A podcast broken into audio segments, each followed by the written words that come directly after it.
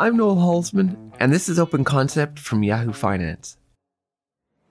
Our mission at Canada Running Series is loosely building community through running, so it's to bring everyone together to provide a platform for the city, the country, the world to come together.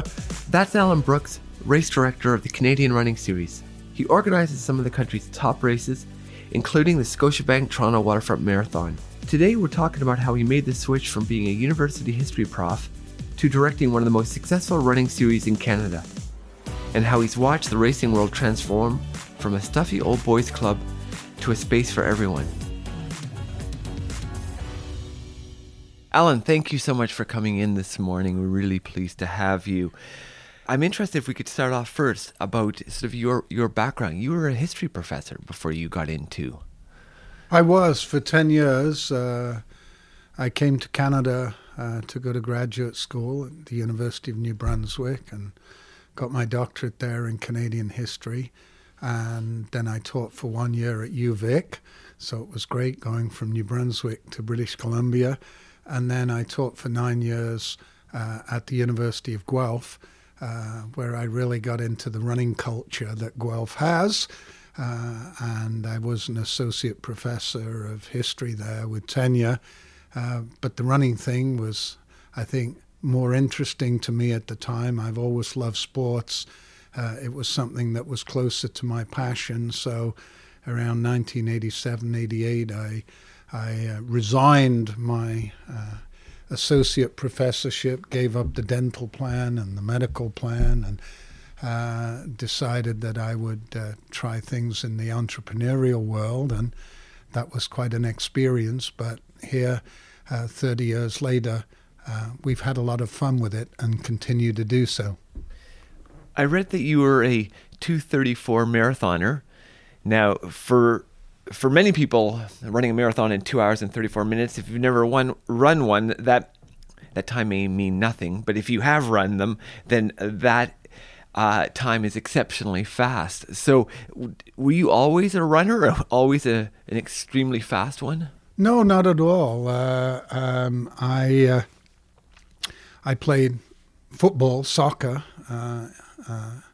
in school and university undergraduate in the UK, and then I came to North America, did the doctorate, and started putting on weight and putting on weight. It was too difficult with grad school to find a team and get to practice Tuesdays and Thursdays.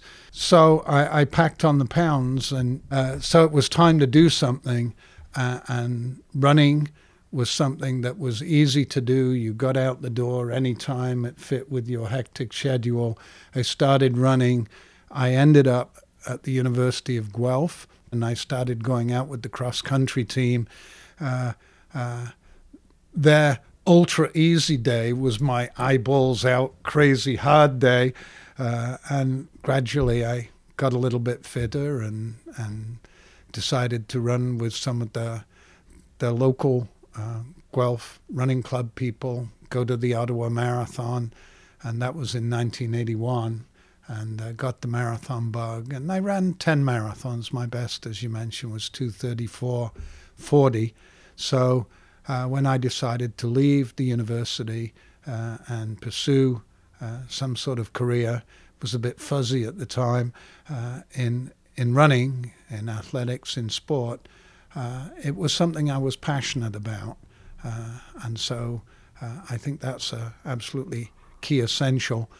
When we started out, I opened a running store, Runner's Choice, as well as organizing races, and the two sort of went together in a strategic relationship to build a running community where you could get your gear, you could go for training runs a couple of nights a week, and then maybe get ready for a race. And we advertised that we were runners in business, not business people into running. And 30 years later, that's still, I think, an interesting juxtaposition. But for me, it was where my passion lay, and it was a self-learning process. quite a journey. In 1981, was running a sport for the masses. You mentioned being at Guelph, and there has always been a history of elite running at Guelph, elite, quasi-elite. But my understanding is that running was kind of segmented to that sort of demographic.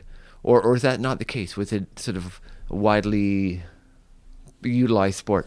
Well, I think that it's interesting. We were chatting a little bit before we went on the air, and all about belonging. And I often, in broad strokes, talk about how running has changed and the running community has changed in the 30 years that I've been part of it. But to answer your question, Noel, I think initially we've all read about running booms.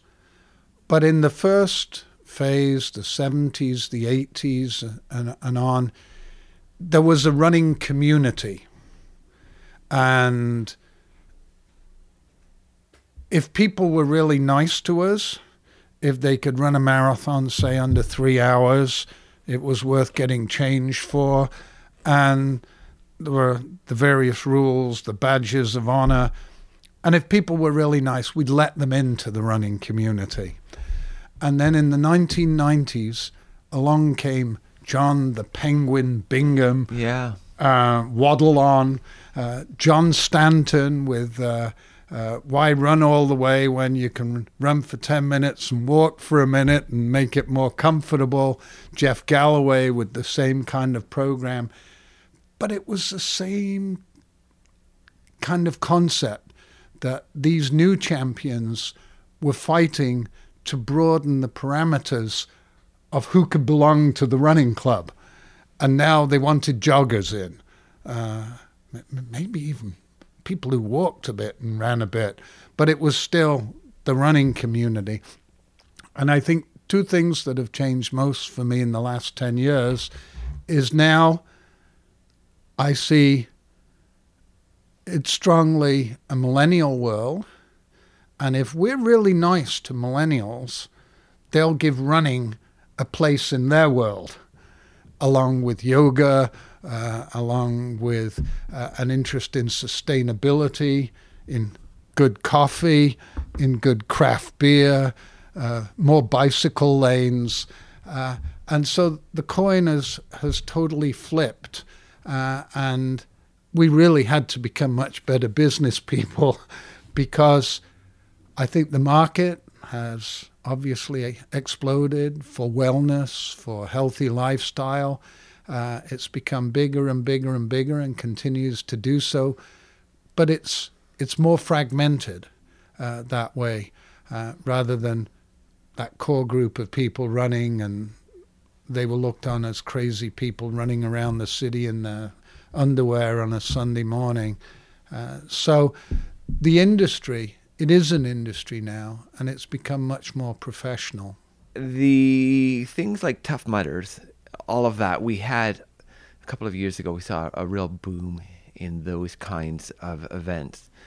Now, I don't see an equivalence between a Tough Mudder and something like the Scotia Waterfront Marathon, but I know people have gravitated to them and see them as a sort of viable fitness event option.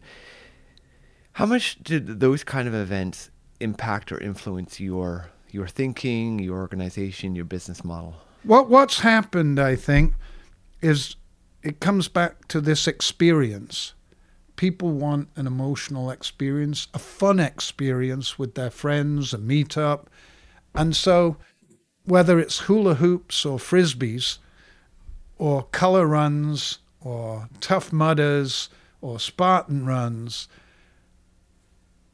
it's an indication of how running in some way, shape, or form continues to grow, continues to have all kinds of different variations to it.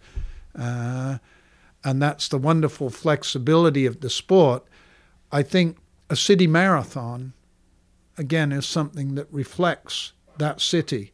So the Boston Marathon is Boston strong. And that's what we continue to strive to build. And I think we have made some progress. There's always going to be a New York City Marathon. There's always, we hope, going to be a Scotiabank Toronto Waterfront Marathon. But something like Color Run or a Mud Run, it will provide a fun, exciting way, place, space, emotional experience, fun meetup with your friends, to take your running fitness to.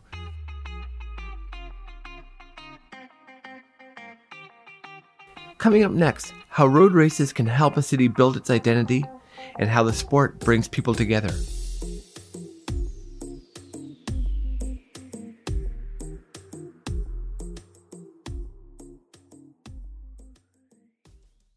The logistics piece is obviously huge.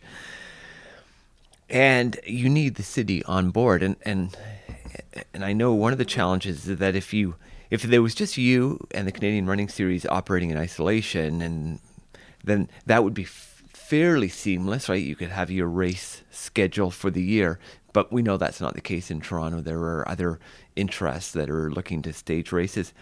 How do you convince the city to prioritize your races or to manage all of the expectations that surround the runners and yet the traffic patterns of people who aren't necessarily as keen on the races as the people participating? Well, I think races, especially city races, are something that are, on the one hand, a reflection of the city, the culture, the values,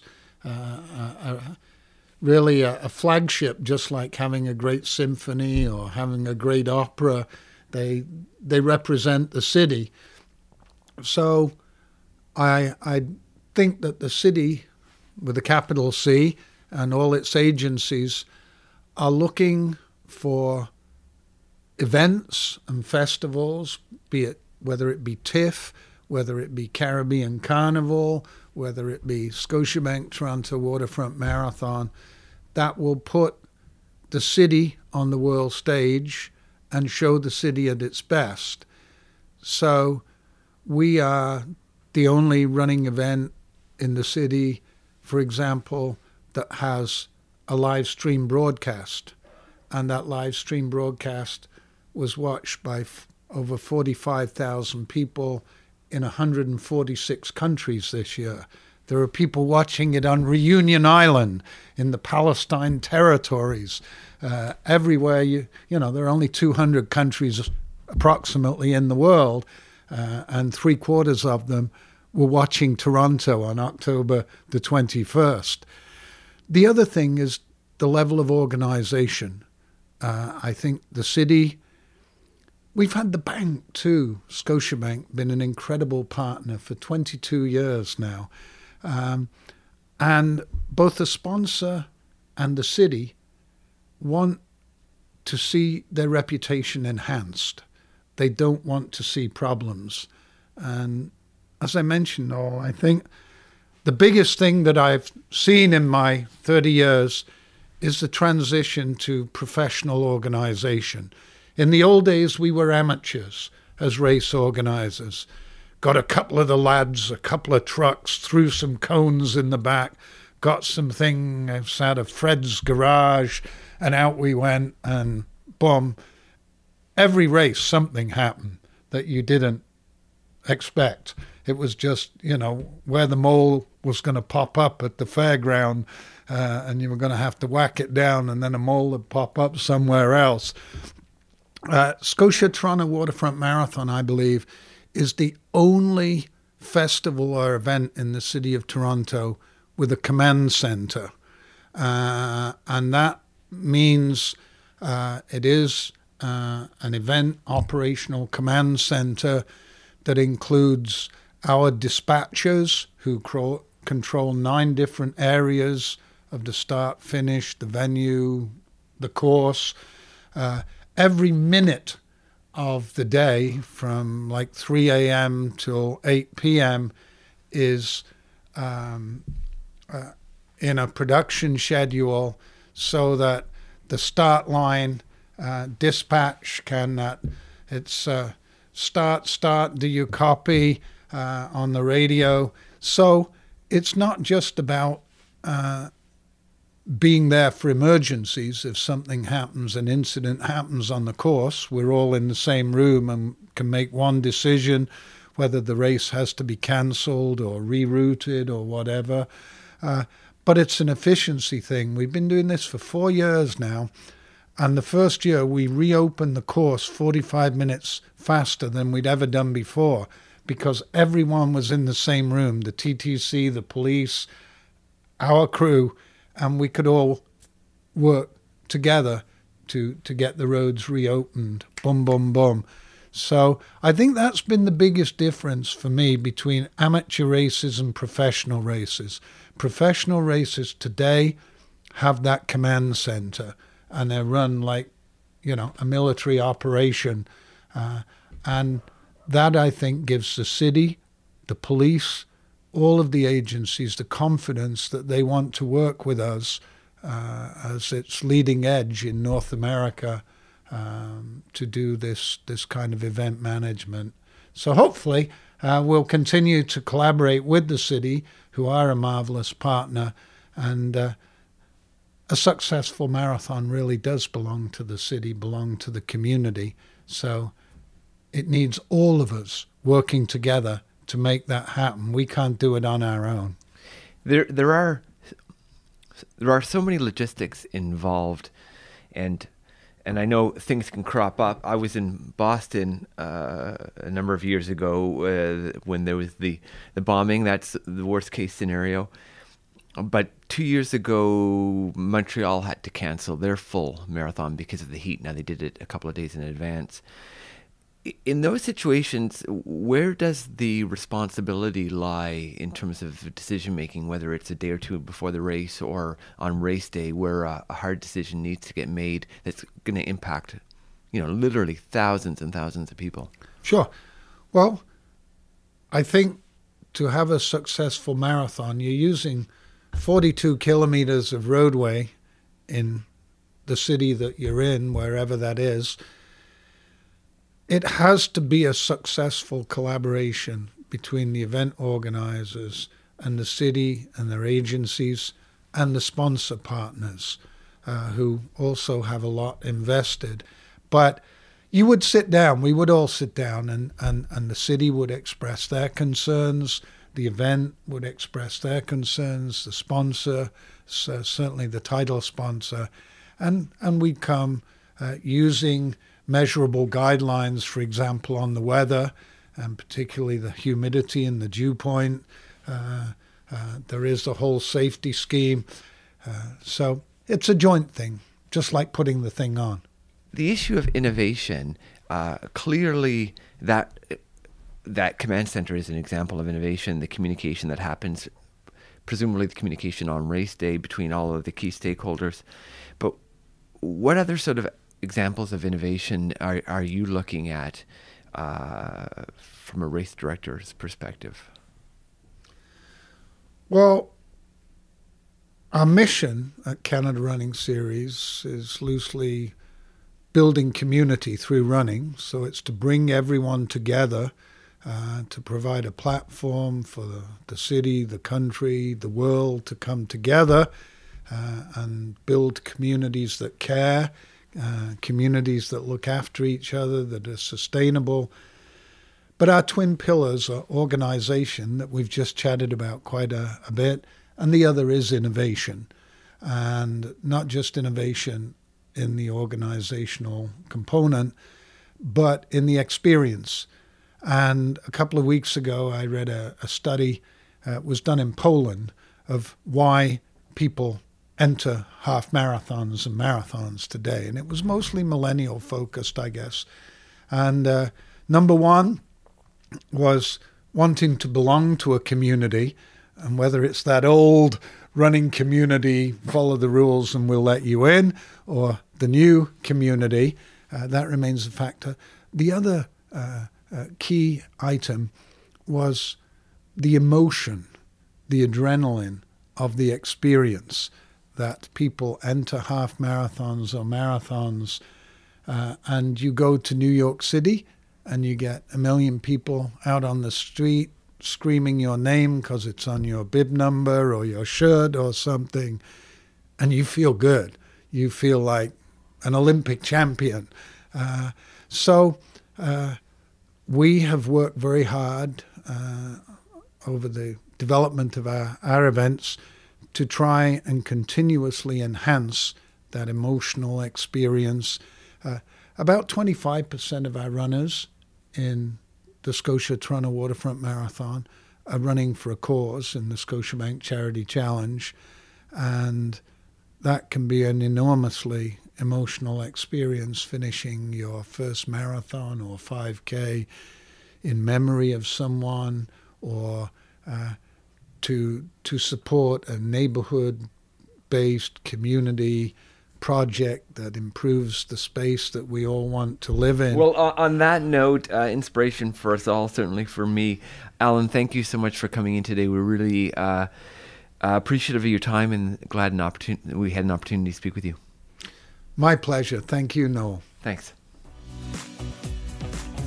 That was Alan Brooks, race director of the Canadian Running Series. That's it for this week. Remember to subscribe on Apple Podcasts, Google Podcasts, or your favorite listening app, and leave us a review. This episode was produced by Ali Janes and Amit Mayan. I'm Noel Halsman. Thank you very much.